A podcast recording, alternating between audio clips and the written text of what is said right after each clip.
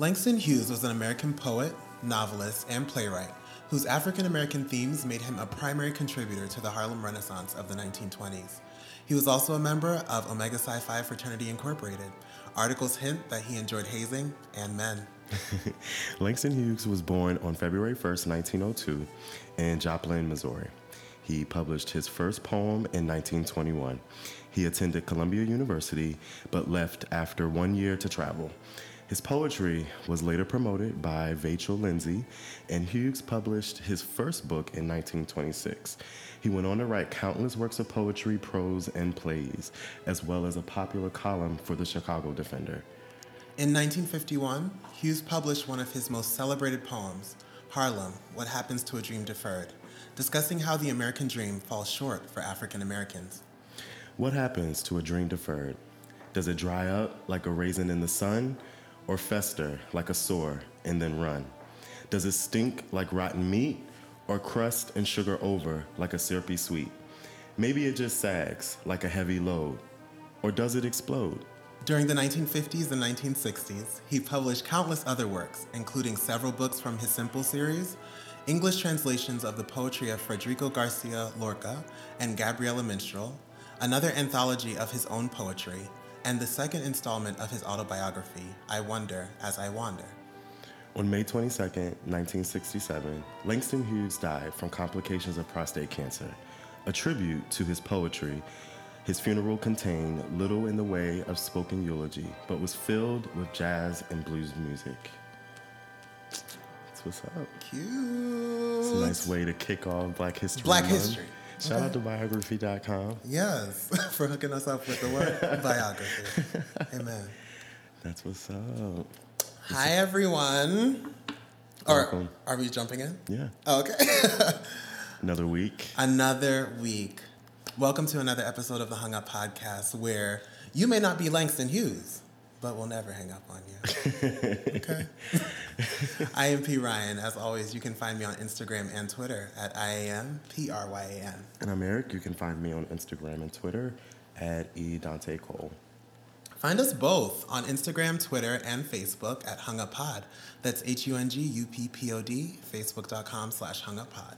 Continue to send all your love, all your feedback to hunguppod@gmail.com. You can also access us via email by clicking on the email link on our Instagram page. Yeah, and thank you guys so much for your ratings. Keep them coming so we won't be basic. Find us on Apple Podcasts, Google Play, SoundCloud. Thank you for that comment. We got our first comment. Shout out. Really? Yeah. Okay. You know, remember there was a comment like 3 months ago? Right. Like, remember that one? And the comment was like, laugh out loud or something. It was like something basic. Yeah. But okay, so we're on to our second SoundCloud comment. Oh, so we have two. Is that what you were saying? Yeah. Oh, okay. But shout out to those ratings. The ones on Apple Podcasts especially. We appreciate that because that's what's going to get us featured. That's what's going to get us out there a little bit more. So appreciate you guys. All right. Thank you. Thank y'all for being friends. Okay. Down the road and back again. You better sing it, Eric. Your heart is true. You're a pal and a confidant. I can't sing tonight because I was out in these streets. We'll get to that. You came to sing. Okay. I'm going to be frying fish tomorrow because tonight I'm not going to make it. Foolish. And you know what? Let's break the ice, y'all. We have a live studio audience. Yeah. People have come to watch us in full form, so we may have a little nerves, but they will disappear by the end of the show. Okay? All right. We don't have no nerves. Speak for yourself. What's up, y'all? Thanks for hanging out. Yes, thanks for hanging out. Who do we have? Should we say your names? You want to be anonymous. What are your guys' names? You could be anyone tonight. You can make up a name if you want. I'm J-Mo on Instagram. J-Mo on Instagram. 1911. We plug in. Yes, we're plugging the Instagram. Your Instagram? Julian Moore. Juliana Moore on Instagram. Oh. And last but not least. Self-titled. Okay. Self-titled. Juliana Moore. That's more like it. Y'all play. And who do we have last but not least? Sterling G, you already know. Sterling G on Instagram. A full audience, y'all. Amen. We appreciate y'all for being here. We appreciate y'all for being here. Supporting. This is what we're talking about in the month of February. No, don't fuck it up. Okay. Wow. Don't be mediocre, which was a theme at the conference. We'll get to that. Was it? Yeah. I must have missed that presentation. Okay. But anyway, how was your week, Bill? My week, wow. My week was good. I feel like I haven't seen you in a while. You haven't. So it's nice to be back in the presence of the people. It's nice to be back in your presence. You make me smile. But it was a pretty dope week. Besides Eagles winning the game and the Chicago trip, we'll get to both of those in a few. Absolutely. I had a great week. Unfortunately, I came across some really disappointing information this week. What happened? So, as you know, I enjoy burning oils and like those wax melts that you can buy in the store. Hear me out. This was like devastating news, right? Go ahead. Mm-hmm. And by the way, for those listening or for those who care, I prefer the cashmere woods. They're made by Glade. I really fucks with those. It's like an oak and vanilla scent. Okay, that's what I fuck with. So I have a oil diffuser, and I have those little things you can buy to burn your oils, right? So and I kind of go back and forth. I pretty much shop on Amazon for my oils. I've skipped around a little bit. Right now I have a full set. It's called Laguna Moon. And sometimes you come in and before we record. You put on the pop oils. Over my box, they bless and me. I'll be like, all right, what is the mood that we're feeling? Mm-hmm. So if anybody listening has any recommendations for oils, please email or tweet the show. I would really appreciate it. But the devastating news that I found out was that oils can be actually pretty toxic for dogs.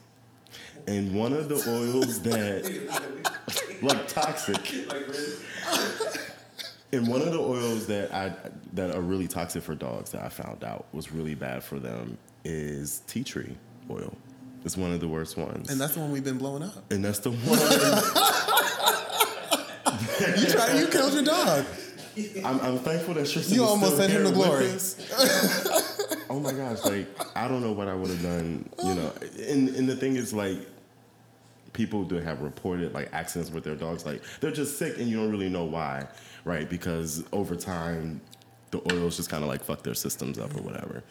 So for the folks out there who enjoy burning oils, there are some oils out there that are safe for dogs and that could be quite therapeutic. So if you're into it, you can definitely Google it. I Googled it and I came across lemongrass oil, lavender. That's also a really favorite scent that I have. Cedarwood, not really big on that one. Citrus oil, frankincense, spearmint. Not really into those, but there's a really small class of oils that are like really cool and safe for dogs. So that was traumatizing, but some good information for pet owners out there because I didn't know. So maybe you don't know. We didn't know. I didn't know. It was traumatizing, but there's a praise in that story because your dog could have been dead. Alive. It could have been him in somebody's casket. Okay. I'm mad. So Tristan is here with us. Patrick's here with us. We have a live audience tonight. Everybody's here with us. And my tea tree oil didn't kill anybody. Yeah, you can give that to me because I have a diffuser as well. And no dog. I will give that to you. Okay. Matter of fact. Okay, we're intentional in 2018. Okay? So look at Eric giving me this tea tree oil. God provides. Hallelujah. Thank you. Yes, get that toxin out of my house.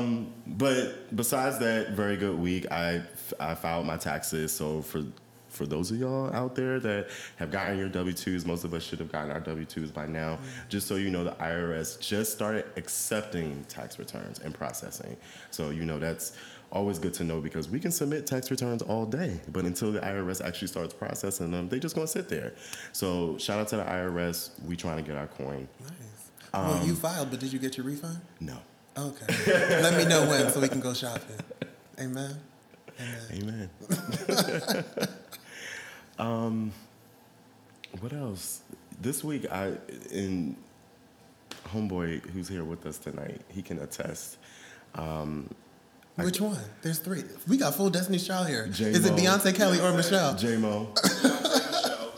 And Kelly. So it's Kelly. You did me fair. Thank you.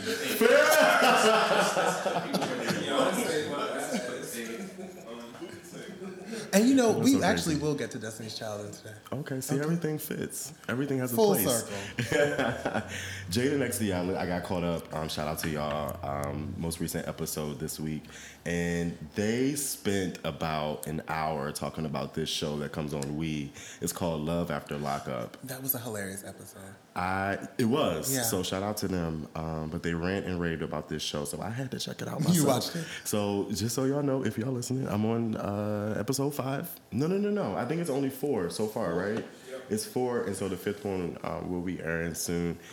Yo, that show is just like crazy. If anybody out there is just looking for something to be entertained by, Love After Lockup.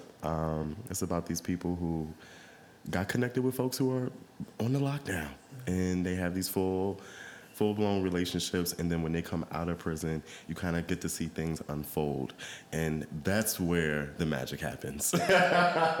So if you all haven't checked that out, it comes on WE, and it's called Love After Lockup. And shout out to Jada Nextine for the recommendation. Nice. How about you? How you been? I've been great. So typical week, school, work, that whole jazz. But I will say, remember like in our beginning episodes, we kind of talked about our experiences with the church. And I basically talked about how I'm wearing a scarlet letter at church and how they ostracized me. Well. Oh, yes. I do remember that. A while ago, I was dethroned as music minister at my church. And the crown was given to my assistant, right? Well, after a year of kind of like going through the whole music minister process, my girl realized that it was some bullshit, and there's a lot of bullshit you have to put up with. So in this new year, she's just like, I'm not doing this no more. Literally in this week, I got 2 calls asking if I would be interested in taking up the position again. And so that was just an interesting twist in my week. So let me just make sure I understand. Yeah. So what was once taken from you, you're now asked to, please come back and help us. Please, they tried to restore it. But I said, God bless you. Okay, and I'll pray that somebody fills the position, because it won't be me. Okay. And all roads led right back to you. Okay. Well, it didn't lead to me, because there was a roadblock.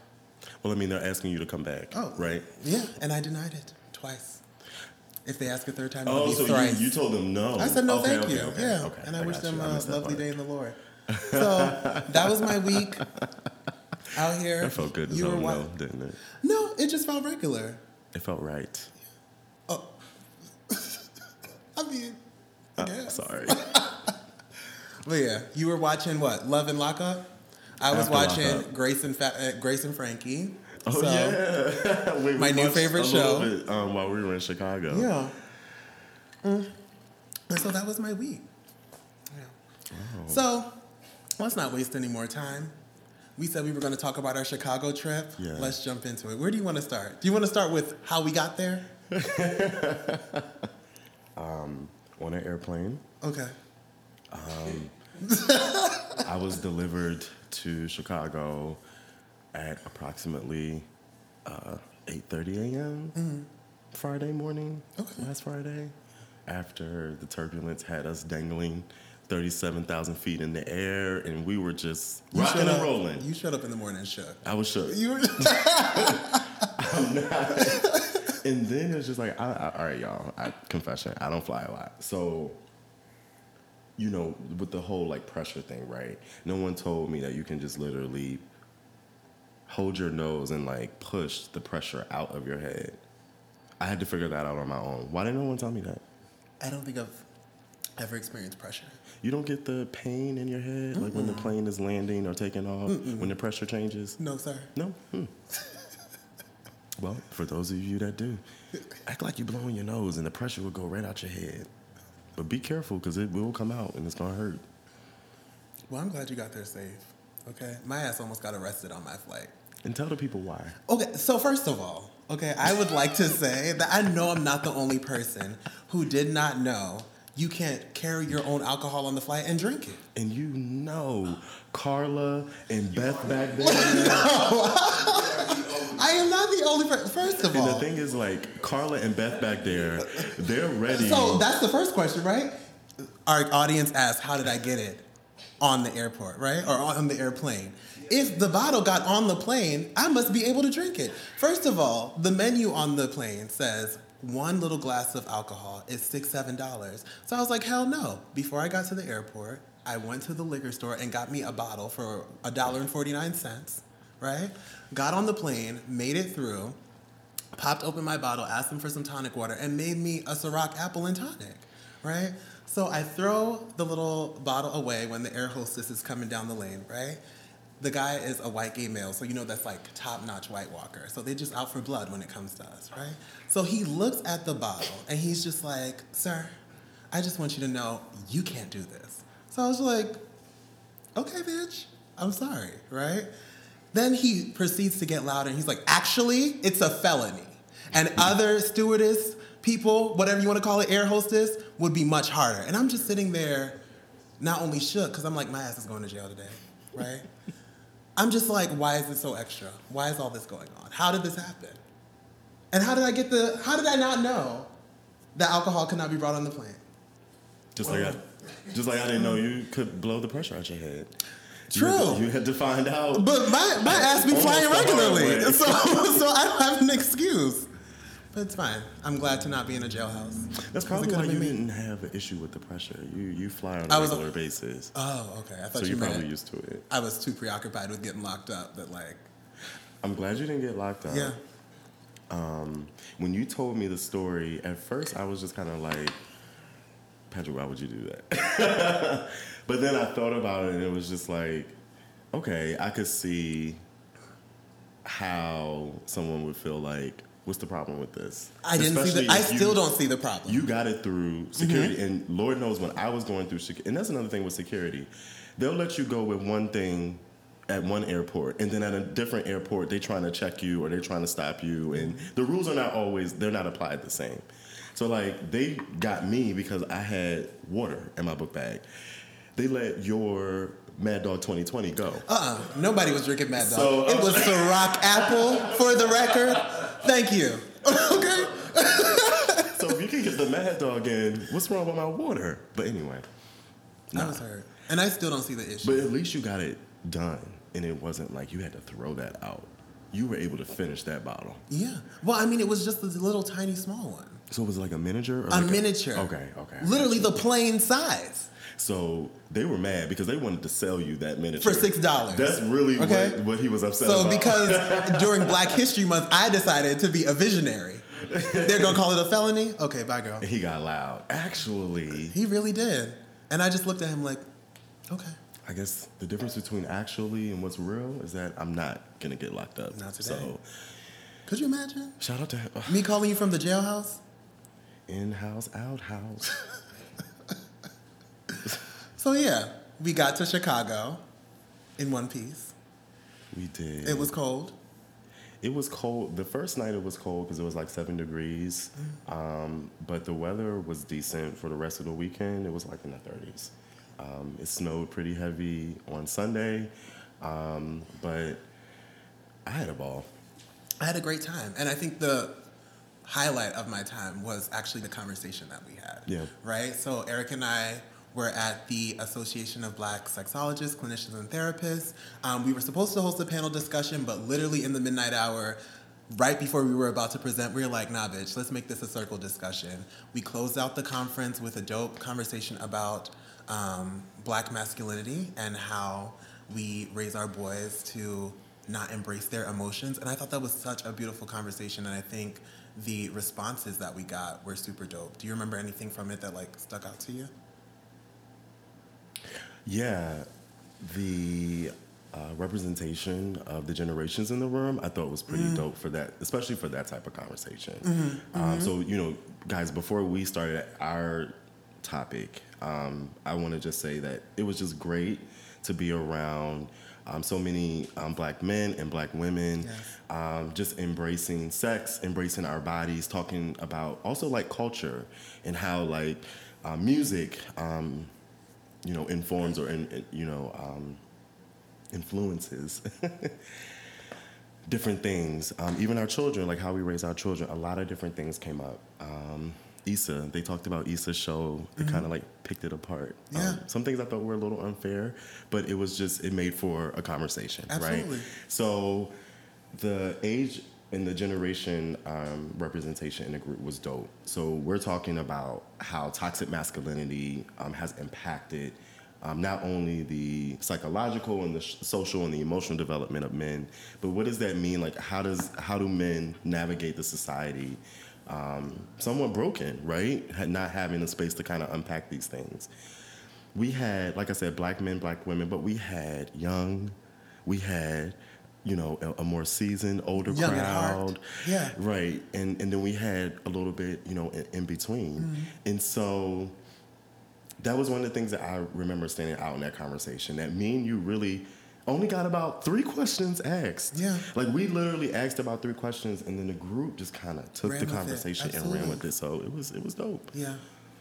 One thing that kind of stuck out to me, can't talk, is one participant in the discussion, and he was talking about how he was raised to not embrace his emotions, and that's how he raised his sons. And he justified it by saying that, like, in a way, he's teaching resilience, and he was taught resilience to kind of navigate this white world or navigate, like, the job field where people aren't going to coddle your emotions. But I love how, like, the group at large came to kind of the understanding that in teaching a black man to suppress his emotions, you're not really teaching resilience. You're teaching avoidance, right, which doesn't really help you thrive at all, right? It forces you to kind of not pay attention to all these things building up until it comes to a head, and then you're dealing with all sorts of negative outcomes, which can include, poor mental health. So, I don't know. I thought it was a really dope discussion. I think this conversation also taught me that, like, we can do so much more than what we're doing, right? Oh, so it kind of, like, inspired me to just, like, dream big and to just be like, let's go after this, let's go after that. Because there's so much potential. Yeah. You know what I mean? Something that came up in this conversation I thought was great too was in acknowledging that how we raise our sons to be tough, right? Mm-hmm. And not to cry and be a man. There's also this balance where especially black fathers, and I'm sure black mothers, especially single black mothers can relate, that there's like this balance because you still have to prepare this young black man for this world that's going to be very unforgiving. Yeah. And the middle of the conversation was kind of like, how do you do that? Like, how do you balance the two? What did you take away from that? So one more time, how do you balance which two?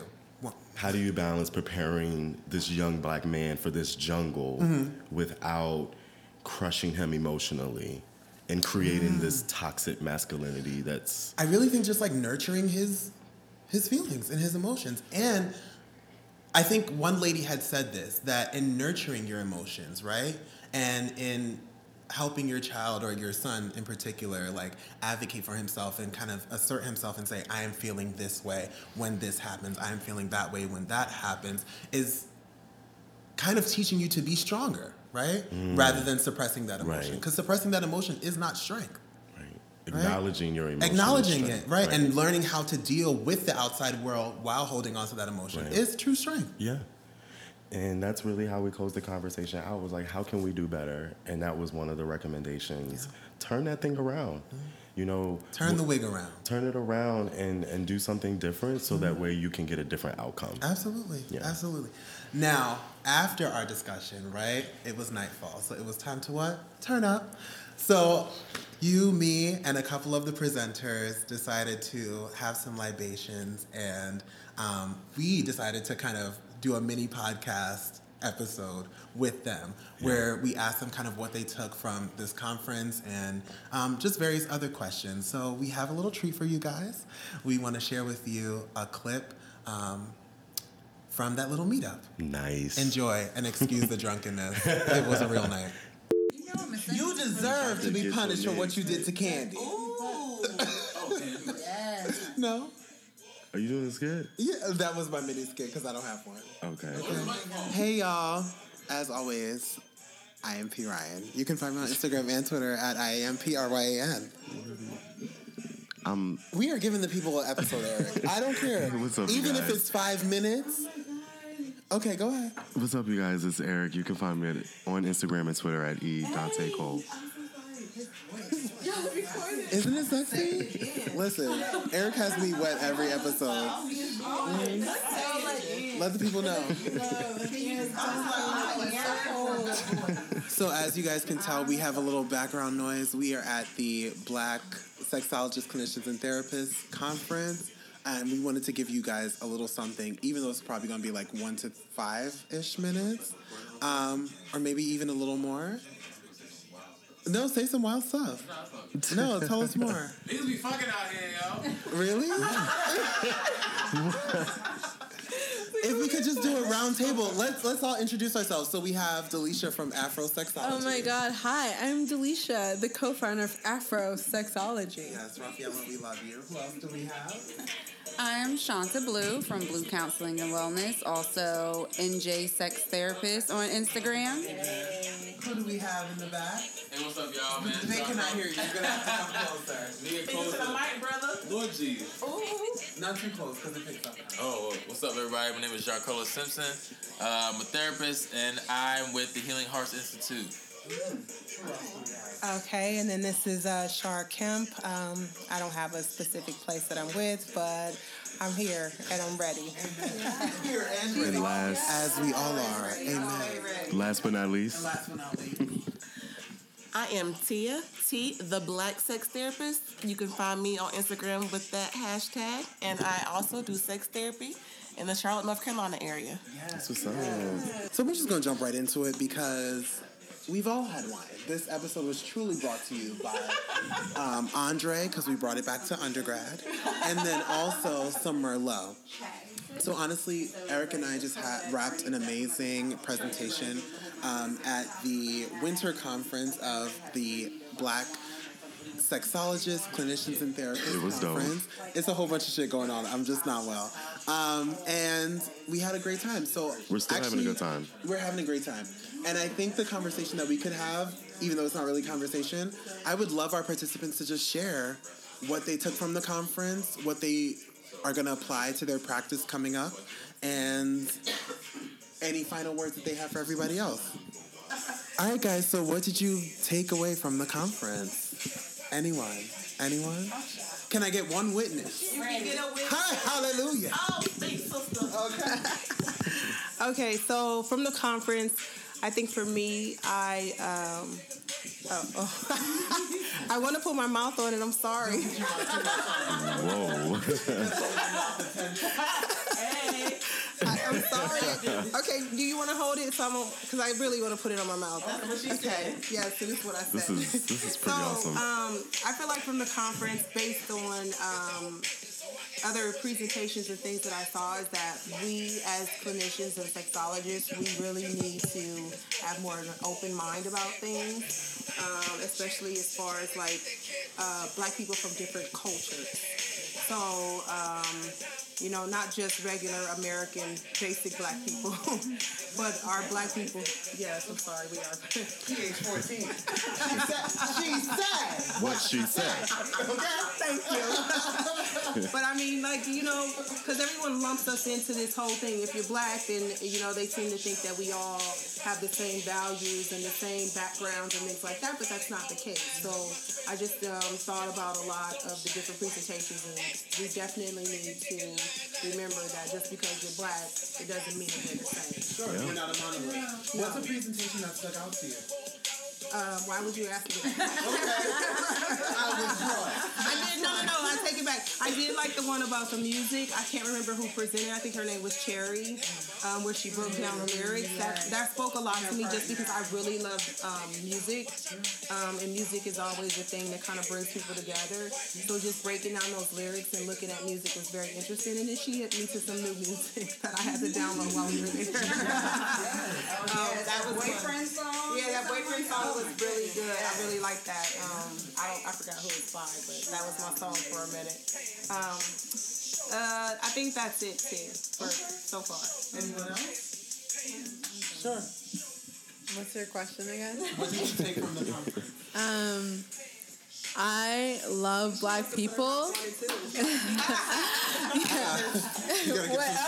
I love black people, and we are out here, and we are like advocating for sexual liberation. I'm not that close. It's fine. I think that like I wish so many more black people are out here to know that we are here for y'all, and we are like talking about pleasure and kink and fantasy and play, and we are out here doing it, and we're not just talking about the shit that harms us. We're talking about the shit that we also can y'all curse it? Do y'all curse? Y'all do y'all do I also like we're also here for the stuff that makes us feel good, and we believe in black joy and black pleasure and black happiness, and I want us to really unpack from the shame that we carry, and to really get to a place of like honestly asking for what we want and saying what we need and feeling trusted that we can get it back. And I think this conference for me was really affirming that like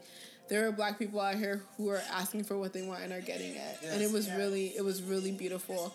And I just want every black person to experience it. Everyone to feel like they can like say this is what I need, this is what I want in my life, and that it's okay to do that. We don't have to just suffer. We don't have to just survive. We can thrive, and we were out here thriving, y'all, and having a good ass time thriving. Unpack your shit. Do we have a choir here today? Woo! Do we have vocals? I can't. Okay. Vocals. Can I get one? Unpack your shit. You need us to grab out.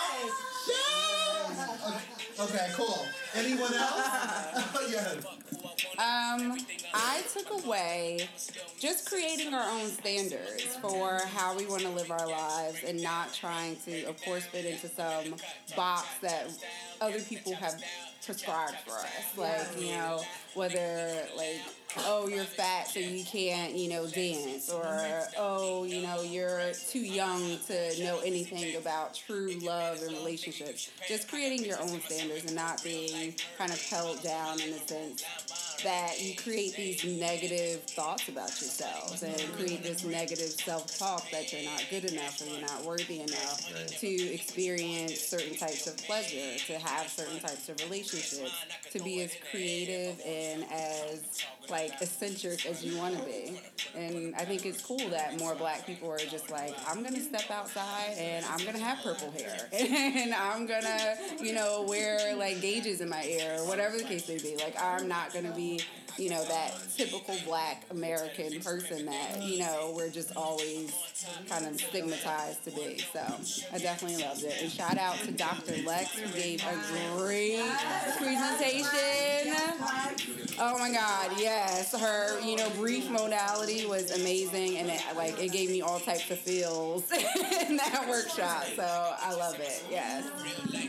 I really fucks with that because I feel like a lot of these insecurities we end up bringing into our bedrooms, into our relationships before having an opportunity to unpack what the possibilities are. I mean, just sitting and talking with you, like, this is my first time being to a sexology conference, and it's just like, wow, the amount of information that you get, the love and support that you see from other people, and it's like you're encouraged to be wherever you're at, whether that's you're trying to self-discover or there's something that's kind of like been on your heart that you just wanted to like get off. Like, and you leave these conferences so inspired. Yeah. Like, oh my God, there are other people out here like me who are going through the same thing. Literally like me because we're black. Yes. Right? Yeah. Like literally, like you can see yourself in these people. Yep. And like, although you're coming from different backgrounds, like you're still like finding a way to connect. Yeah, so for sure. Cool. Yeah, this was dope. What about you? I'll go. Last but certainly not least. Okay. All right. Okay. So for this conference, I felt totally validated in my work and the things that I do. So we're here. I mean, we're black and we're sexy. We're having sex and we're having good sex. Some of us. Yes. Well, hallelujah. Who aren't one way or another. Okay. One way or another. Good sex because it is obtainable. Just because I won't have him sit here and say that because. And I just feel like the show that happened last night. We're here and we're here to stay. We deserve a spot in the forefront of sexuality. We deserve to be faces in the world of sexuality as well. And we're here and we're representing and we'll continue to be here and we're going to grow and be stronger. We definitely should have that face because we create so many... From the sidelines, you know? Right, like we are the shit. Like we are what makes things pop and what makes things happen. So usually people bite off of what we do and then they just recolor it. Oh no. Most of the time, right? And just recolor it and try to make it their own thing. So I fucks with that. I like that. So we have one more person in the group. The Reverend. Come on, we're waiting for you. We're waiting for you. This is a live show, okay? Oh be ready at all times. This Bible, be ready. Are you ready? Oh my gosh. I guess I'm ready. Okay, what did you open your book to the... Okay. It's in the Word. Be ready. What did you say from the conference? That Jesus wept. Outside of... Outside of Black is beautiful, man. Black is intelligent. Black is smart. Black is knowledgeable. Black is wise. I think it was great to be around a lot of like-minded people. Not even just that, just be around people that knew so much about a demographic that really is all, what they show is all white folks. You know what I'm saying? Like, when you think about sexuality, you think about sexual expression, you really see white folks in that spotlight. And I think it's important to see us in that spotlight, too, because we show ourselves in a very unique way. In a way that needs to be respected. So I really love the experience and just seeing how people talk about sex openly and how in this conversation it kind of breaks down the stigma that we usually live by. That's what's up. Yo, that was dope. Yeah, that was really, really fun. Your friends were dope too. I'm glad you like them. I love when my friends come together and like each other. It was really good energy in the room, as you guys probably heard. Yeah. And I wish you had stayed for the rest of the night because that was some foolery. Clownery, if you will, and the clown came back to bite. Mm-hmm. Yeah, I left. You guys went out, and I went back to my hotel room and put my stuff in there and just took a shower and chilled out because that was such a long day, an early flight. I had to get up at 4:00, and I just kind of want to get ready for the rest of the weekend. But you were leaving. You left that morning? Yeah, I left the next morning. So after a night of following someone who claimed to know the city, but basically brought us to failed spot after failed spot after failed spot, me and my homegirl went to St. Louis, and we kind of relived our grad school days. So it was really fun. Not I had undergrad, a great but grad. Grad, okay, which was a whole... other pile of foolery. She's the best. Yeah. Shout out to you, Delisha. Yeah, and I just really enjoyed our conversation back at the hotel. It was really cool. Yeah. Yeah. So, what happened next? So, I stayed that day that you left. I went that night, actually, that you went out. I went and checked into the hotel. I was staying with my line brother, Dr. Cesare Warren, and just shout out to him real fast. He's... we actually, part of the trip in Chicago was to celebrate him and his birthday. So we did have a little bit of turn up. Nice. But I just want to acknowledge him in this space. He's doing really big things. I'm really, really proud of him. Cesare just wrote a book. I know I've plugged it before. It's called Urban Preparation, Young Black Men Moving from Chicago South Side to Success in Higher Education. It's a great book. So just shout out to him and everything that he's doing. Shout out to Cesare, I love you. He's fancy. So he booked a room at the London House, which was a really, really nice hotel. Nice. Except our view, you open the curtains, was literally the letters TRUMP. Oh. The London House sits directly across the street. Yeah, the Lucifer Suite from Married to Medicine. But it's crazy because if you're on that side of the hotel, facing that side, I don't know if that was north side or what side that was. Hell side. Everyone can see because it's literally looking at the Trump Tower. That's amazing. So that was my view the entire weekend, which kind of really fucked up. Yeah, I'm sure. the ambiance of the room because it was such a nice room. But yeah, we celebrated that. That was Saturday that you left. We all went to this place called Fremont for brunch, but it was kind of like It was a buffet/club. Mm-hmm. So you walk in, it was popping. You had your tables that were kind of set off to the side. In the middle, you had your bar, and then you had the buffet. Music was really, really good, and it was a really good time. The desserts were like unbelievable. Like the presentation of the desserts was A1, but you could just tell whoever. I don't even know what I was eating. I had like 3 different samples of cake and a custard and samples? Some other shit. And I was just like eating like different stuff and tasting different things, and it was just all really good. I had a good time. Nice. After we ate brunch, we went upstairs, which was an entire club from wall to wall. It was packed full of people, and the music. In the daytime? Yeah. Nice. And, you know, there was a couple of bars up there. Really, really big dance floor. So it was a good time. But I have to say, some of y'all white girls, y'all do the absolute most when y'all get drunk. Bumping into folks, flailing your arms all around like a wild banshee, swinging your hair all over the place, busting people in the head, knocking people's drinks over. Just all in all, just violating space. What'd you say? White girls and me. That's fine. Violating felt a little attacked, but it's okay. Attack? That's fine. Could you be swinging your hair back and forth? All the time. Mm-hmm. It's too much. It's too much, Muffin. It's too much. But it was a really nice time. Saturday night, we ended with a nice little dinner at ramen, and then we went out for a night on the town, and it was a good time. Wonderful. And yeah, it was dope. I just had a good time. I feel like Chicago was just a completely different vibe than Philly. It was city, you know, but it was Midwest. Yeah. So folks just had a different disposition. You know what I mean? Folks weren't walking around angry, at least not majority of the city. You know what I'm saying? Yeah. We can compare that to the old Philly. This week, everybody's in a good mood because the Eagles won the game. Yes, they did. Yes, they did. I literally got back to Philly when the final score was called. Really? So from the airport, people were like really hyped, and I was like, I need to get the fuck out of here before traffic hits me. So yeah. Were people watching? Because on the flight that I was in, people were watching on the flight. Yeah. So I got through pretty much up into the halftime show. Mm-hmm. Our flight landed, and then I picked up once I got back home. Oh, nice. Okay. So it was nice to miss the Justin Timberlake performance. Who? Oh yeah, the Man in the Woods. She can stay there. The only man in the woods I know is Walden. Okay? Remember that book from high school? AP English? Okay, those are for those of you who can read, okay? That was a reference. Yes.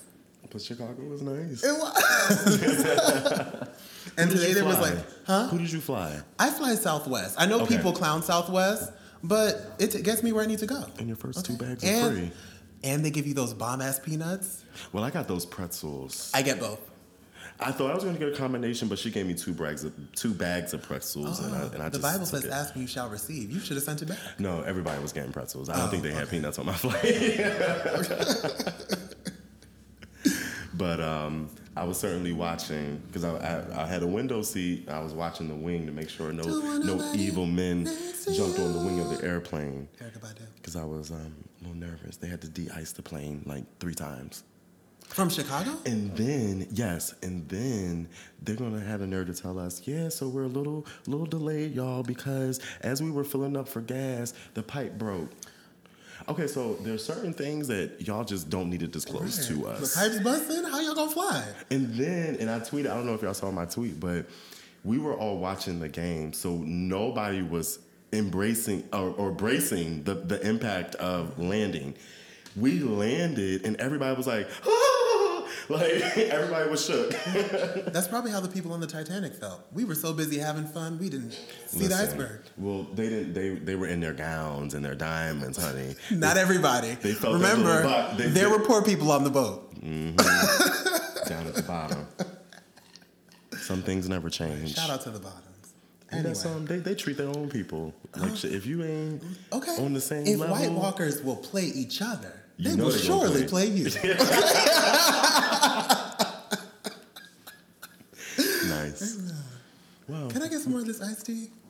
Can I get a iced tea? Yes, Elvarder. Thank you. She don't look like Rihanna sometime. You what? Okay. You said Elvira looked like Rihanna? I was just asking. No. I was just asking. Not all of us look alike, Eric. No. That's definitely not. God bless you. Y'all know we be favoring each other sometimes. Sometimes. Yes. Like somebody today said I look like Sterling K. Brown, and I knew that was racism because that's a full lie. Thank you. No, bitch, let's move the show along. Let's move it. Hung music? Actually. Or hung pop. You want to do pop? Football? Pop? Okay. Oh, no, you're right. No. You're right. Pop. Tinashe. Y'all was feeling her. I posted. Was she at the Super Bowl? No, I posted on the gram and I took a poll. Oh. I posted a little snapshot of her new video with, is it Offset? Oh, I don't know. Someone. One of them boys. I think it's Offset. And y'all were here for it. I was too. I mean, I've always been a Tinashe fan. And just to give you guys a little update on what's to come. So she actually, this is one of 3 singles that she promised to release. So there's No Drama that we have out now with the video. She looks great. And then there's 2 more coming, Me So Bad and also Faded Love. These are supposed to be the top singles for her new album that will be coming out entitled Joyride. And those of you that follow Tinashe, this probably sounds familiar because in 2016 she dropped Night Ride. So this is a follow-up. This will be her 3rd studio album. I haven't seen any release dates, but Tinashe will be watching. Shout out to Mariah Carey's Joyride, by the way, the originator. Which album was that on? Emancipation of Mimi. Yeah, a full blessing worth of an album. Yes. I gotta shake you off. Cause I keep thinking like you know I'm here to stay. I gotta shake you off. Just like the Calcon commercial line. Really gotta get up out of here and go somewhere. I read the moon. Okay. All the love I give, boy, I gotta shake you off. Gotta do what's best for me. And that means I gotta. Yes. Ryan wasn't playing. What else do we have? I also posted a poll for Martin. He's apparently rumored to be making a comeback. And you guys kind of gave us a 50-50 response. Some people were hung up on it, and some people were hanging up on it. Mm. I saw a rumor somewhere floating around that Fox might be picking it up, but I wasn't able to confirm that with anything. And today, I just decided to sit and look at this infamous video that everybody was talking about and, you know, what kind of started this rumor. And in the video, you know, you do see everybody coming out of the restaurant looking happy, but they did not say that Martin is coming back. What they did say is they kind of hinted around to maybe having a reunion of some type. So that may be something that we can look forward to. Maybe a reunion at his house? Because nobody wants to see them on TV. Tommy is dead. Mm. That ain't right. So you're saying a reunion wouldn't be appropriate? Mm-mm. But what if they come together, do a reunion to pay homage to the show, but also they got to pay respects to Tommy? No, you're not here for it. And also, Tisha Campbell is booked. Okay? She's doing performances at Zen Lounge. Every Friday. So how do you feel about, especially in the age of Harvey Weinstein, we know that, you know, she and Martin had a really bad falling out. So how do you feel about now? They're kind of coming back together. You know, I just heard about this falling out like 2 days ago. Mm-hmm. I didn't know that was the reason why. Yeah, she claimed sexual harassment, if I'm remembering correctly. I don't know. I don't know what to make of that, you know? Part of me is just like, forgiveness is a beautiful thing. I was just about to say, it's her decision. A part of me also says that Tisha Campbell used to be a part of Scientology, so spirit of confusion has all up in her. Scientology. Yeah. All right, let's move on. Okay. Play with the devil and hear what? Play with your back. When you fool around, what'd you say? When you do clownery? The clown comes back to bite. I love us for real. Now that's what needs a reboot. Charm School with Monique. Somebody tweeted that, and I agree. Well, if she's not getting paid $500,000, I don't think she would do it. Listen, at this point, so she got to take what you can get. Okay. at this point is $0. Because if she start asking people to boycott VH1, that's a wrap, Monique. Sorry, sis. What else we got for Hung Pop? Oh, I don't know. I didn't put nothing in there. No, I think that was it. Oh! Did you see the trailer for the new Taraji? No, but my girl is working. Thriller, Acrimony. Tell me about it. Apparently, she's a woman scorned, and she's coming back for vengeance. Okay.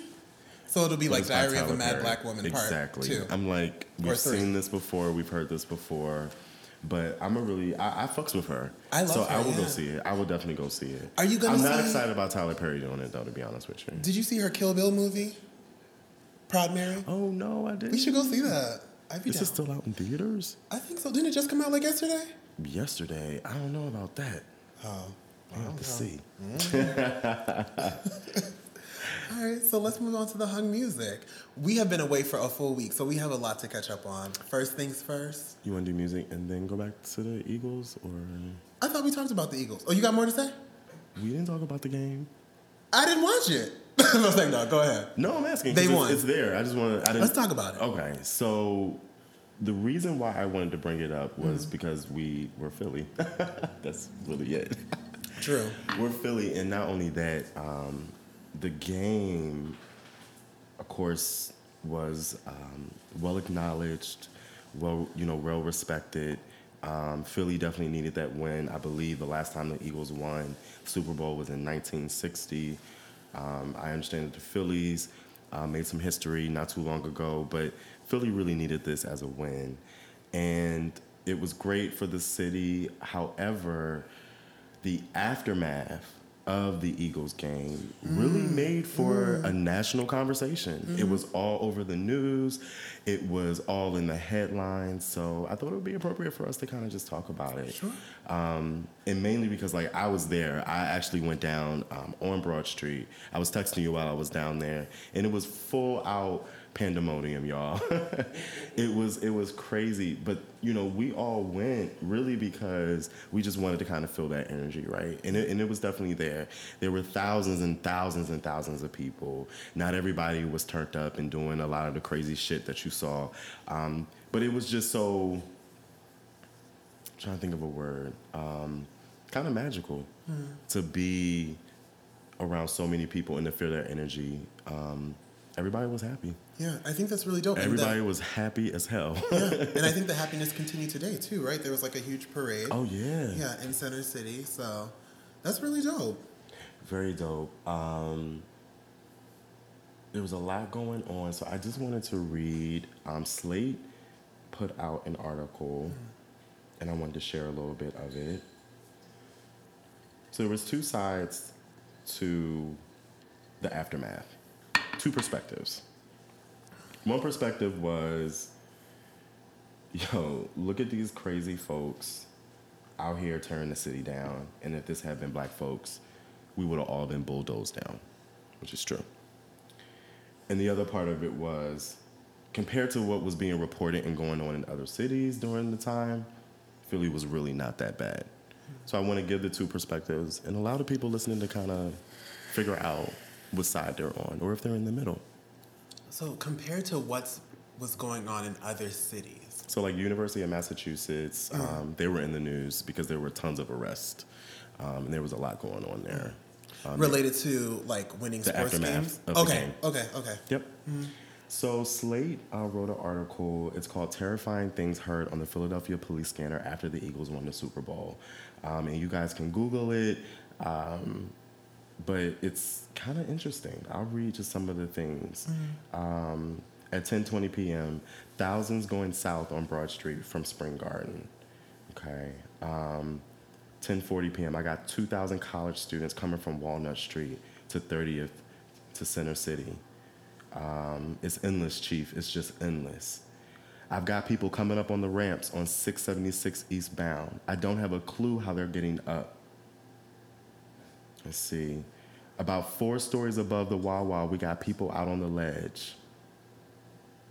Be advised that people are flying drones at 15th and Market. They're on top of trash trucks. There is to be no one on top of trash trucks, guys.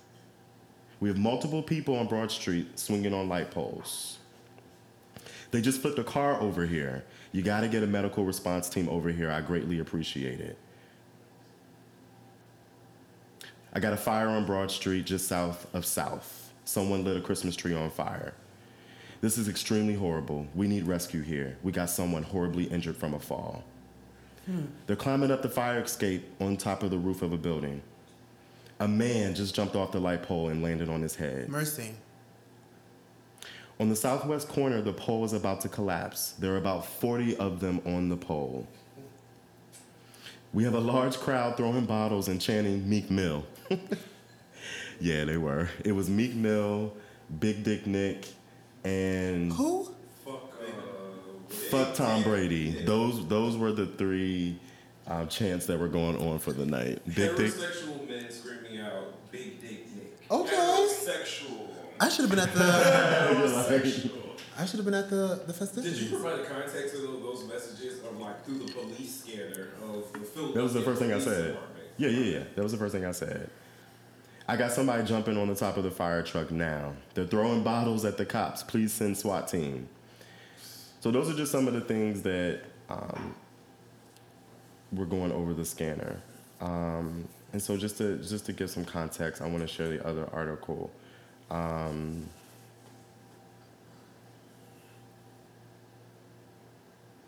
Maybe I don't.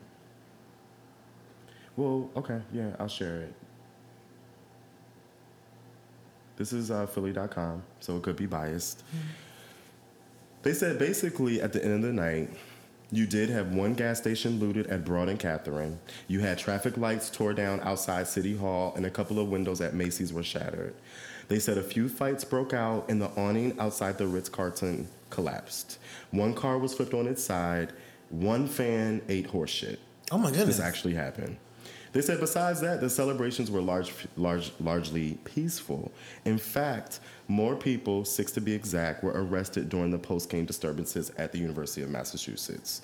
So this article is kind of countering, like, listen, it just really wasn't that bad. Yeah. And to that point, I'll just say that, you know, when I was down there, we were kind of like all over down in City Hall. There, I didn't see any violence. Mm-hmm. There could have been a lot of violence because it was so many people that everybody was getting pushed. And sometimes you were getting like pushed pretty damn hard. I didn't see anybody throw any fists. I didn't hear any name calling. Just bottles. People were throwing a lot of bottles. One of the friends that we went actually got like taken down by a bottle. He got hit in the eye with a bottle. Oh my goodness. And it kind of fucked him up a little bit. So shout out to him. I hope he's okay. Didn't you say he still had a black eye? I mean, I saw him in a while. His eye was still red, but... Was it black though? No, it was just like bloodshot. Damn. So he got hit hard. So it was crazy. You know what I'm saying? It was crazy. We were on the L going down to City Hall. I thought the L was going to rock off the tracks because it was so many people on the L, and they were rocking the L back and forth. I was scared for my life. And honestly, there were a few times when we were downtown, I was just like, all right, let me just keep an eye on what's going on around me because shit just got a little crazy. The fireworks were the things that, like, I think got us most nervous because it sounded like bombs were going off. Yeah, they were really loud. And there was nowhere to go if it was a problem. I think that was the thing that kind of like had us like on edge. Right. Mm-hmm. And people were jumping from those light poles. Somebody fell on their head. Somebody died from jumping off a light pole. That's too much. It was crazy. For it was what? A lot. For what? It was a lot, but I mean, it's go Eagles. Fans. It's go Eagles, but then it's just like, all right, it's a lot. I was proud of the Eagles. I posted a green heart on Twitter from my bed. You know, and that is just what I had to give. Yeah, I guess we all have our ministries. How do you feel about all the craziness that went on down? Because they were literally, and we watched, They were tearing the city up. Too much for me. Yeah. Like when I saw a video of a car getting flipped, I was just like, for why, right? When I saw people on top of the Ritz Carlton, I'm just like, what is the purpose, right? Can't you just say yay, drink something, and go to sleep? That's too much. It's too much. And some people do have a point, right? You compare this to the different protests that have been had in various cities, you know, advocating for Black lives. Yeah. And there's so much backlash on that, right? And when property is destroyed because that's the only way to get people's attention to show you that Black lives do matter, there's so much backlash in that. But you're flipping cars, you're jumping off places, you're taking your own life for the Eagles, who literally are walking away with a trophy and a check, right? And you're called a fanatic. When had it been the other way around, it would have been these thugs. A thug. Okay? All right. That's fine. What about you, audience? What do y'all think? I think what it did was it highlighted, which most people aren't talking about, is the wealth divide in Philadelphia.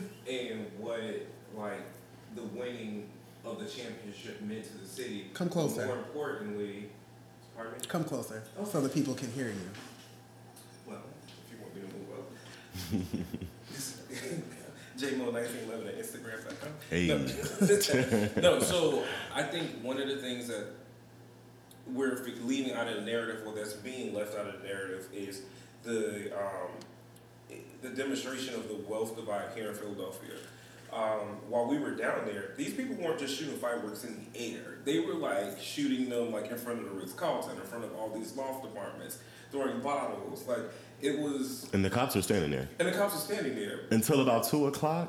But the cops literally stood by and watched the city get. And they were just like, no, y'all can have the city. As long as nobody is fighting, nobody's getting hurt. The cops stood there and let this shit go down. And I think what also plays into that, though, is these are cops who are making $40,000, $50,000, $60,000 a year standing outside of buildings where these are $1 million apartments. And these people aren't Philadelphia natives. Mm-hmm. And you know what I mean? So it's like this, I think it really spoke when you saw the people, because when you think like Philadelphia, we're the 5th largest city in the United States, but we're the like poorest of them all. Like we have the highest numbers of deep poverty of all the major cities, including Detroit.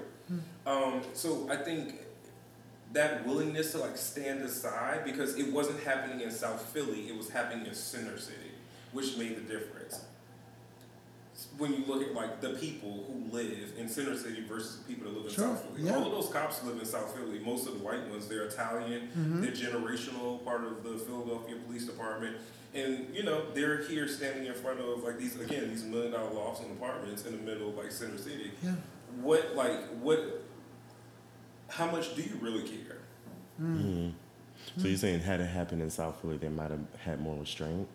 I think had the protest happened in South Philly up on Cotman. Well, it wasn't a protest, right? It was not a protest, but had these things happened in like on Cotman Avenue up in the Northeast or down in South Philly, which is like both areas which are heavily white Italians, the response would have been different. Yeah. I think though because it happened in Center City and happened particularly in the presence of like these wealthy people who are already seen as outsiders in the city.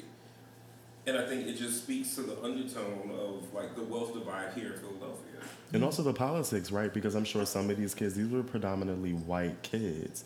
White kids and white girls. I'm sure some of these kids went to Penn. I'm sure some of these kids went to Drexel. I'm sure some of these kids have dads who sit in the courts in Philly and who work at City Hall. And it's just like, that also adds, it ups the ante. And it's just like, the cops are less likely to fuck with you when they know that the police commissioner has to get elected the following year. Oh, yeah. And it's all this politics going into it. Definitely. It was definitely political. It was definitely a display of white privilege, but it was also a display of wealth inequality here in Philadelphia, I think. I agree with you. And the white privilege point is that really hit me hard because I don't know how else to describe it. It was just kind of unbelievable to watch the white folks literally tear the city down and get so much kick out of it.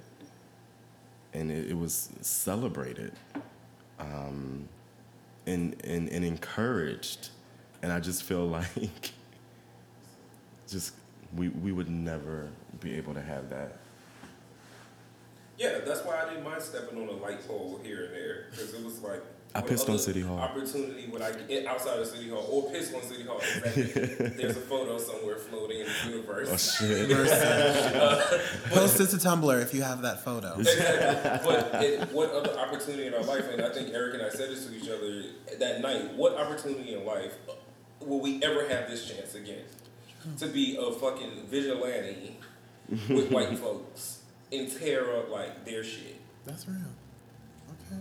Well, y'all better go ahead, Batman and Robin. Okay. Y'all better be vigilant. Well, let the record say and show that we did not participate. We did not participate. No, but we definitely stood and watched and yeah. Fuck it, I'll eat it. I was rooting it on. Like, you know. Tear it up, white boy. Set it on fire. I don't give a shit. It's not mine, and you don't care about it either. Because when the black dude got up there, you was like, "No, get down. Yeah, don't jump. That's for white people only." When my brother got up there, I was like, "Oh, nigga, don't do it. Don't do it." Which is interesting because he was the only black person I saw out of that entire night. He probably went to Villanova Penn, had all white friends who he was down there with. Because if he was down there with a black group, they would never have agreed. Like, yeah, go ahead and climb up that white pole. We'd have been like, nah, let them white people take that. I couldn't believe they were jumping like that. And I really feel like they were hitting the ground. I don't know if the crowd was catching them. But, I mean, if the crowd throwing bottles at your head, why would they catch you? The gag was, though, it was a game. They were up there hitting you and throwing bottles at you, trying to knock you off. You were a sitting target. However, if you caught the beer and took the can and smashed it against your head and then drunk it, they started cheering for you. You remember? We were like, yo, dude caught the beer on a couple occasions, took the can, crushed it against his head till it started spouting out and started to drink it out the side of the can. And the crowd clapped for him. And then it was like, go ahead, let go and fall back. It's too much. That's some Aryan shit. Too much. That's some Aryan shit. Aryan brotherhood shit. Spirit of too much. All right. Well, thank you for that perspective, J-Mo. 19. You think I get some Wi-Fi? Yeah, the password right here. Look, y'all, I got the password to my Wi-Fi on my refrigerator, so people can just read it, and I don't have to keep giving it to people. But yeah, shout out to the Eagles. Go Eagles. Go Eagles. It was a great game, by the way. Yeah, it was. Even though I didn't watch. The underdog made a comeback. It was good. Shout out. All right, want to move to Hung Music? Yes. I know we did a little music with Tinashe, but that was more like listener feedback. Mm-hmm. So last week, I know we're late, Boots, but was it last week or the week before? Was the Grammys? I feel like it's the week before. Wasn't that not this past weekend, but the weekend before? Was it some Sunday? Time ago. Yeah, Sunday. Mm-hmm. There was no Housewives of Atlanta. Sunday. Mm-hmm. Oh, wait, or was there Housewives of Atlanta that? No, there was that week, but there wasn't during the Super Bowl. Okay. Yeah. But yeah, the Grammys, how did you feel about it? Grammys were good, I feel like. They were decent. Kendrick opened, and I thought his performance was really, really good. I really liked Childish Gambino's performance, which actually, excuse me, had me go back to that music. Okay. Because I listened to his album a couple times, but I really didn't feel it. That album is that live performance, and you guys have heard me say it before. It's usually a live performance that will captivate me. Yeah. It's not always the studio albums that will get me into an artist. So that performance that he did, I'm trying to remember the name of the song. I forgot the name of the song. Not Terrified. That's what it's called? I think that was the song that he did. Okay. I was going to call it Visually. So. Is it called Terrified? No, you was like, really, that's it? No, because I'm thinking just In Living Color, the tribute. That would have been my title. But go ahead. You got me looking at it. Cardi was a real cute addition to that. Live. She really did her thing. She did. Mm-hmm. Yeah, it's called Terrified. It's on his most recent album. But yeah, Cardi B and Bruno... congrats to them and congrats to Bruno. He had a couple of wins for the night. I thought Kendrick looked so adorable. He's lost a little weight. I feel like he's a little thinner than what he used to be. Mm. And I like it. You like him thin? Okay. I like him thick. Okay. So How do you feel about the Grammys? Anything stuck out to you? I thought it was cute. SZA didn't win anything, did she? SZA didn't win anything, but she won the night. She was there, and I was watching her be there. Okay. She was repping the University of Maryland with her Maryland jersey on. So go Terps. She did her thing. Yes, Terps in the room. Eastern Shore. Hold on. Eastern Shore. The devil is a lie. We are the flagship, okay? What is an Eastern Shore? Right. Okay. It's all about. It's like, no offense to those any listeners from the Eastern Shore. When you go to Penn, no, I want Drexel. Damn. Okay. Because we had someone from Drexel on the couch, and someone. He looks salty too.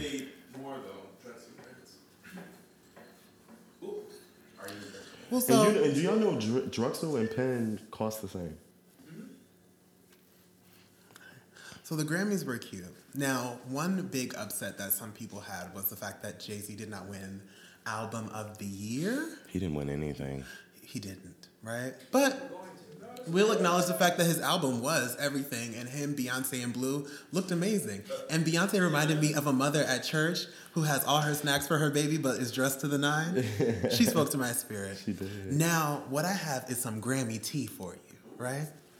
Because not a lot of people caught on to this, but guess who did? Me. So we talked about Destiny's Child earlier today. The moment Jay-Z had his little upset, LaTavia Roberson, for those of you who don't know, she's one of the original members of Destiny's Child, tweeted, "When you buy your nomination and lose, ... Well, right? But then she deleted it so quickly, nobody really picked up. Now, say what you want about young LaTavia. Can she sing? Nope. But she has a gift with a pen, and she's the one who helped write Sweet 16. So she has a special place in my heart. But I have a message for her, sis. You don't have to do this, right? Come on, sing. Couldn't tell little Jackie nothing. 16, thought she knew it all. Sing, y'all. Come on, choir. She was searching for the love she missed, yeah. Oh, words. What she do, J-Mo? And so she ran away. That was LaTavia. But she doesn't have to tweet like this. Just stay in your lane, sis. You don't want, Slow down, sis. Slow down. You're moving way too fast. You're the one who wrote the lyrics. Follow your own lyrics. You're only an ex-member of Destiny's Child. There's so much for you to have. Okay. So is she referring to the fact that he's kind of created his own platform? Well, she said when you buy your nomination. That's not creating your platform. That's buying your nomination. Well, I mean, she could be speaking in literal terms, or she could be hinting to something. Speaking of which, I wanted to share a tweet, DJ Scratch, in regards to Jay-Z not winning. He said, in my opinion, last night's snub only proved how powerful Jay-Z has become. He's won 21 Grammys, but this is the first time in history an artist went platinum on his own platform, which is Tidal. No other digital platform, so no iTunes, no Spotify, no Amazon, could sell $444 until he gave the green light.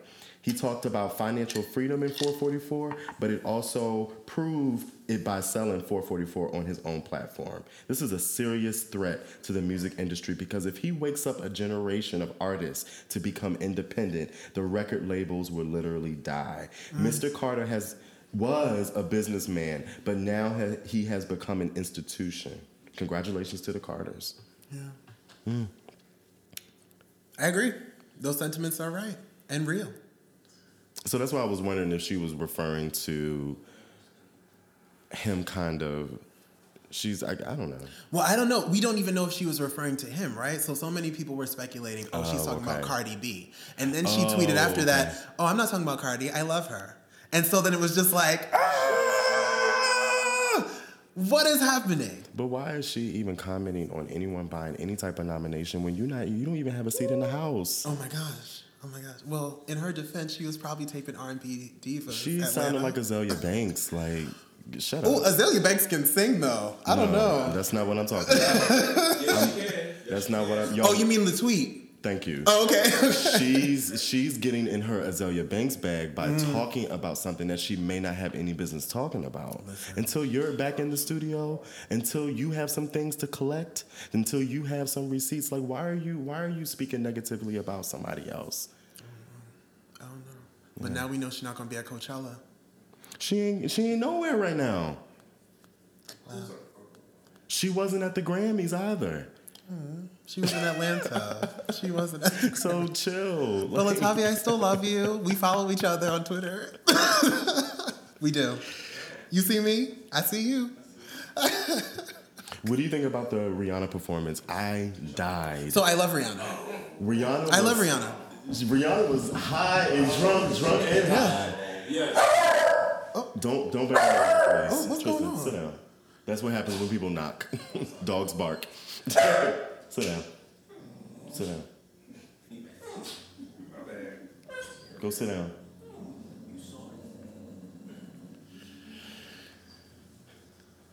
Okay, where were we at? Rihanna. She was amazing. She can do no wrong in my book. What did you think about the performance, though? She was hilarious. And she was getting her life, and I was getting my life watching her. You didn't think there was any comedy in that performance. You thought that was just a normal, everyday Rihanna. She was I lived. She was famous. She was laughing at herself. She was cracking up in those dance moves, like... And she was like, yeah, bitch, I hit my mark. She was finding up at the end. She was like, yeah, girl. Yeah. But she was having a good time, though. And that's what I really appreciated. There was one part when she sat down. That's why people... Because she was a little winded. Oh, I missed that part. You missed it? When she sat down on the little ledge, it was just like... Yeah. I know you want to see me in the egg. Rihanna has smoked the L before that performance. That's my girl. Yeah, she's so real. She keeps it real. Mm-hmm. Yeah. We fucks with her. We fucks with Riri. What else? I don't know. That's all I had. That's really all I had, too. Just shout out to all the winners for the night. I know that there was some talk about it being like women weren't being represented that night. Mm. Men were winning all the awards. Do you think the Grammys or any type of institution like this has a responsibility socially to respond to those type of things? Like, do you think the Grammys should have sat down and said, all right, we're going to have to do things a little different this year because of the social climate that we're in, and we want to make sure we represent women. Do you think that would be appropriate? Or do you think they should just do what they normally do? I don't think they should do it because of the social climate. I think they should do it because it's right? They should give everybody a chance to kind of be out here and shine. It shouldn't go to all men. It shouldn't go to all White Walkers. It should go to people who have the talent and who deserve the prize, right? Mm-hmm. So, yeah. But are they going to do it? Probably not. Okay, let's reference Adele's speech when she said from her mouth that Beyonce deserved her award. Never forget, #. Speaking of which, Queen Bee looked wonderful. Amazing, yeah, with that hat. With the hat, with spells. The panther earrings. Like, and all three of her outfits throughout, I guess, the Grammy season, the Grammy weekend, I think were dedicated to that Black Panther premiere coming out. So I wonder if she's gonna have anything to do with the soundtrack. Ooh, I didn't see her on the track list that got released. Oh, you never know. Released? It could be a bonus track featuring Beyonce. So Beyonce. Yes. Very cool. So shall we move into Hung Up or Hanging Up? Yeah. All right. You want to go first? You can go. I'll wait. Okay. So I am absolutely hung up this week. I've recently read an article, an interview that was done with Quincy Jones.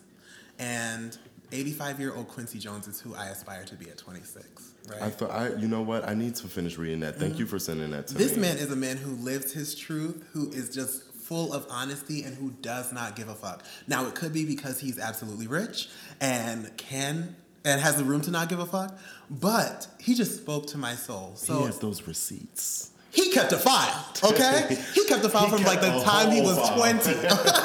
He kept a file from the very beginning. On everybody. He said Michael Jackson was a thief. And then I love how he would always end everything like, love him to death, though. Yeah. You know what I mean? Yeah. You can love somebody, but be real about yourself and with them. About them, yeah. I love you, but it was some bullshit. Okay? Right. So he said, that Michael Jackson was greedy and that he was on all the medications, right? He said that Ivanka Trump and him dated, which I'm not even going to touch on him and these however many girlfriends he has. A mess. He said but he dated Ivanka. Yeah. Oh. Mm-hmm. So shout out to you for doing what you need to do. Did he mention when he dated her? Child. He didn't spill that tea, did he? Maybe he did. I didn't keep a file on that one. You did. Right? I'm sure he did. Then he also mentioned that Richard Pryor, and this had the Saints gagging on Twitter, that he said Richard Pryor and Marvin Gaye would sleep with Marlon Brando, right? Spilling everybody's tea, right? I wonder why he would say that. Because he's old and don't give a fuck. Was he provoked? I guess like... Mm-mm. He spilled it. Okay. He offered the information. I'm clutching my pearls. And he does not care. I absolutely loved this interview. I almost threw my phone like 10,000 times. He's everything. I will forever be hung up on Quincy Jones, and I hope one day to meet him and to share some deep, dark secrets of mine so that he can share them with the world. So was his... Okay, yes. So was his interview like a read? Was it... Like, what was the takeaway from the interview? Like, do you think it was a good interview? Do you think he was just being shady? Like, no, I don't think he was being shady at all. They were really just interviewing him about his life, his experiences, and the state of music. And one thing that really just blessed my soul was that he really is so passionate about music. And he said that music today sucks because people don't take the time to really build on their craft. They're focused more so on the money rather than just making good art. And so he was saying... money has never really been a focus of his. His focus was really learning the basics of music and building upon it to create something new. And then he was able to do that, right? And then the money just came. So he was just like, the stuff I was doing with Michael Jackson, I was doing before Michael Jackson. Right. So when it finally got time for me to like work with him and to make all of this great music that you guys are used to, it was nothing because I had mastered my craft. And he's like, that's what so many people are not doing. And so, I don't know, it was a dope interview. I feel like you gotta give people a chance to get there. I think someone like Quincy Jones can say that because he has the receipts and he's been there, right? Mm-hmm. I think that... Is all music trash? No. There are certainly some great artists out here. There are certainly some great musicians out here. I think, is music how it used to be? I guess probably not, but nothing is really how it used to be. True. And, you know, I just feel like old men like him can just be a little harsh, but I know that they mean well. But it's you know... I'm just wondering, you know, where's the encouragement and the uplifting, especially for young artists who are coming through. No one's going to start out being a Janet Jackson. Well, he did say he loved Kendrick. No one's going to start out being a Beyonce. You know what I mean? Even Beyonce didn't start out being Beyonce. True. Like, you have to start somewhere and work your way up. And speaking of which, going back to the conference, that was a topic. They were saying that black men can't be mediocre. And I was just like, well, wait a minute. Where's the room and the opportunity to let people grow? Because we're not going to always start out there. But what I took from that was we should never settle with that, right? True. Yes, we all start somewhere, but the goal is onward and upward. Yeah. Right? Yeah. And he did mention that, though, he liked some artists. So he mentioned Kendrick. He mentioned Chance the Rapper. Oh, so cool. I think he had like a balanced perspective. I don't know. I'm going to keep this article, though, because... It really inspired me, so I'm just going to go back and read it. But look at the juxtapose of, like, Kendrick and Chance versus, like, Beyonce and, like, some of the other artists that you mentioned. Yeah. Or didn't mention. Right. Like, Beyonce had means, which helped propel her to the place where she is today, where a person like Kendrick didn't come from means, but was able to develop an avenue and a platform for himself. Yeah. Right. Using a different type of medium. Right. Like, there's a difference. So, and with him, Quincy Jones was, you know, he rolled in the days with, like, Malcolm X. Like, this was a dude that was a saxophonist who, like, started from the bottom down here. So, there people that we don't have in our communities today, right? Right. Yeah. And so, with him, I can see why he's... So, I get when he talks about these things and how he looks at the industry, he doesn't see the struggle that people have to endure to, like, be great and successful. He doesn't see that in the artist, which is why when he mentions a person like Kendrick, he sees that in a person like Kendrick, because Kendrick is a person that, like, I didn't have any means, I struggled, and I did it like, I had to think outside of the box, which is what Quincy Jones did. Yeah, so he saw himself. And he actually said something similar to that in the interview.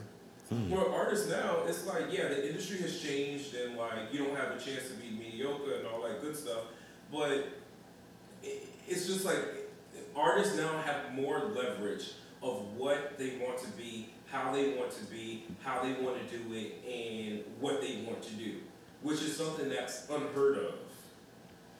So, yeah. So like an example would be, if I wanted to start being an artist tonight, I could open my own YouTube page and literally create my own platform and put myself out there, whereas before you couldn't do that? Is that what you're saying? Fast forward that, because that's how Kendrick started too, because they had to use these other mediums like MySpace and so on and so forth to even get the MySpace was huge. To get to an agency, to get to an actual label. What he's talking about, because he's more of a label man, is that in the label owned you like back in the day. Mm-hmm. I mean, prime case, Motown, he owned them. He dictated every move that, Berry Gordy dictated every move that any of his artists made. Right, now, that's what I'm saying. So now, as you could really be an independent artist and kind of do your own thing. To not Rock Nation or Def Jam or so on and so forth. You're limited in some of the things you can do, but you still have majority control of like who you want to be and what your image is and what type of music that you want to put out. Right. Because I think Tinashe, and correct me if I'm wrong, I heard that she did her whole first album in her bedroom on her computer. Mm-hmm. So just speaking to that, like access, right? And just having the ability, resource. It's a different time, right? Like you said, you couldn't do these things back then when, Well, let's be real about the music industry as it stands today. Mm-hmm. Quincy Jones is a real artist. Mm-hmm. These people now are not real artists, and we can't name 5. Well, I think that's subjective. That's what I'm saying. Like, you think so? Yes, because everybody's opinion about... Just because it's a good beat with an 808 and a couple of, like, decent lyrics where the rhymes match, like, that doesn't make it good music. So your comment is my point, that it's subjective because somebody out here that's walking by might actually dig it. You know what I'm saying? So what sounds good and what is good is different for everybody. True, and a person like Quincy Jones is looking at context and quality more so than production and like resale value. Yeah. Where the industry is looking at you now, like how many dollars or how many streams can I get off of you? Right. Where a person like Quincy Jones is like, I don't give a damn if you got 1,000 streams. If your shit is like legit, like some good shit that I can listen to and it's like quality and you're talking about something other than like some bullshit and holes, like, because to your point there are a lot of artists out who have a huge platform that, again, is subjective, like may not should have it. You know what I'm saying?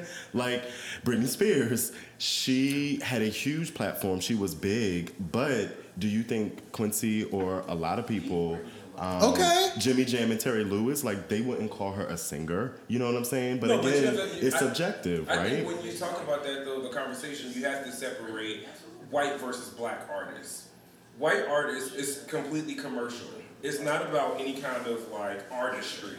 Where black artists, you really have to be a fucking artist and be able to perform and have content. It's so much more that comes along to that, which is why when you look at like the 90s, like 96 on up, or not even 96 on up, when you start with like, what's the fucking group with that the Wahlberg brothers were in?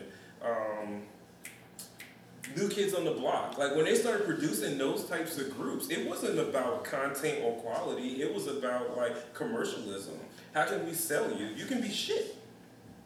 And we're still like, how do we sell you and market you? Britney Spears Justin Bieber is the modern day Britney Spears. It's about commerciality, not about like quality of, or not about artistry or the quality of like music. Not at all. No, not at all. You know what? God bless you, J-Mo. 1911 on Instagram. Mm-hmm. We might have to have you back for other discussions. Please. Okay. Socially inclined. All right. What about you, Eric? Are you hung up or hanging up? So this week, I just wanted to really keep my hang up short. I really am just, I want to hang out specifically on Camila Cabello. She actually gave a speech at the Grammys, and in the speech she stated, "Tonight, in this room full of dreamers, we remember that this country was built by dreamers, for dreamers, chasing the American dream." So I'm hanging up on her, but really it's more of a general hang up. Right, I'm hanging up on really anyone that fails to acknowledge the plight, the fight, the struggle of Black people in America. We are not dreamers. We did not come to America to be a dreamer. We were enslaved. We were bought here. We were killed. We were murdered. We were raped. We were molested. We were sexually tortured. We were in bondage. And then when we got out of bondage, America went on an all-out assassination on Black communities and Black families with Jim Crow laws, with mass incarceration, with the influx of drugs being, systematically put into different neighborhoods, especially like Harlem back in the 80s. I'm just hanging up on anyone who feels like they can come to this country and really say these type of things when they haven't done their work, they haven't done their research, and they really don't know what they're talking about. A lot of people on social media dragged Camila because you sound stupid talking about this country was built by dreamers. It wasn't. No. It wasn't, and I think the unfortunate part is that a lot, not just Latinos, a lot of people who come to this country really don't take the time to research the history. They come to the country with their history, and then they just want to chase the American dream. They don't really want to know what is the history of this country. If I moved to another country or somewhere like that, I would want to know, what is the history of this land? How did the people who are here actually get here? I think a lot of people see America as just a place of opportunity, but they really don't take the time to really recognize and acknowledge what Black people have done and have continued to do. And just, we're constantly being ignored and left out of a lot of these conversations. So my hang-up is on her, Camila. Unpack that a little bit. Being the son of a Jamaican immigrant, unpack that. I'm not a son of an American immigrant. Or a Jamaican immigrant. No, me. I'm talking about. So listening to that, unpack that for me. Because I think a lot. So here's another example. People come here and they don't they don't understand or know unpack that. So they don't respect it. So Camila. So I'm hanging up on Camila Cabello because of what she said. So I'll give another example. Our Black Americans' relationship with Africans is often very. They're known to not get along. Mm-hmm. And it's really just a respect of culture, right? One culture thinks this is what we've been through and we want to be acknowledged. And then Black people are over here saying the same thing. So this is just another example of someone misspeaking for Black Americans.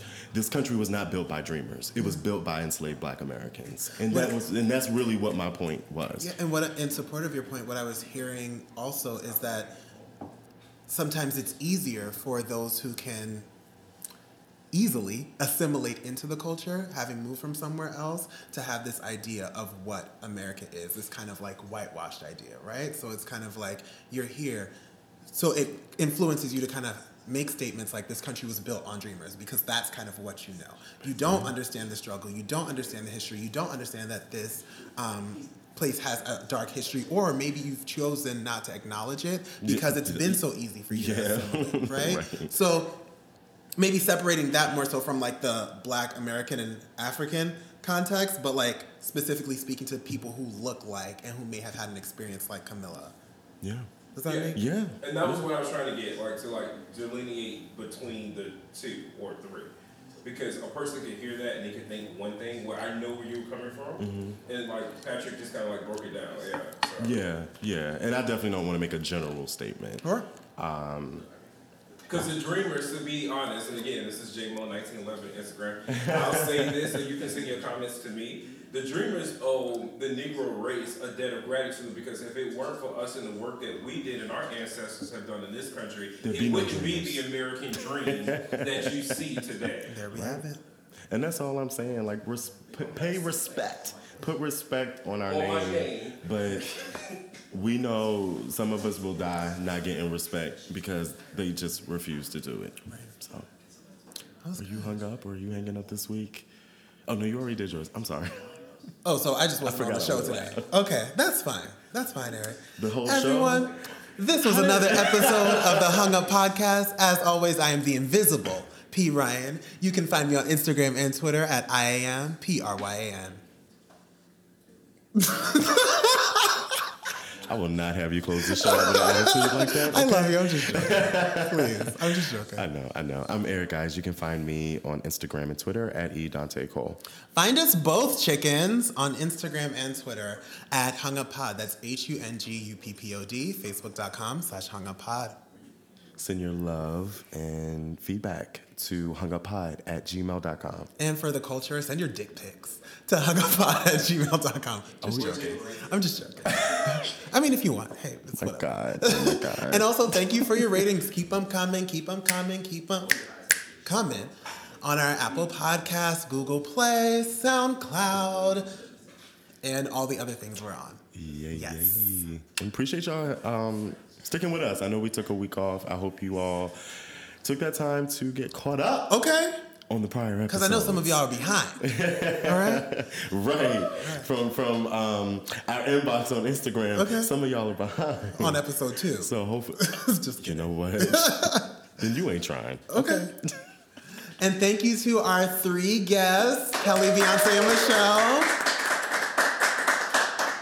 Y'all thanks for the applause. So let's go around one more time. We have JMO 1911. Yes, JMO1911 at Instagram.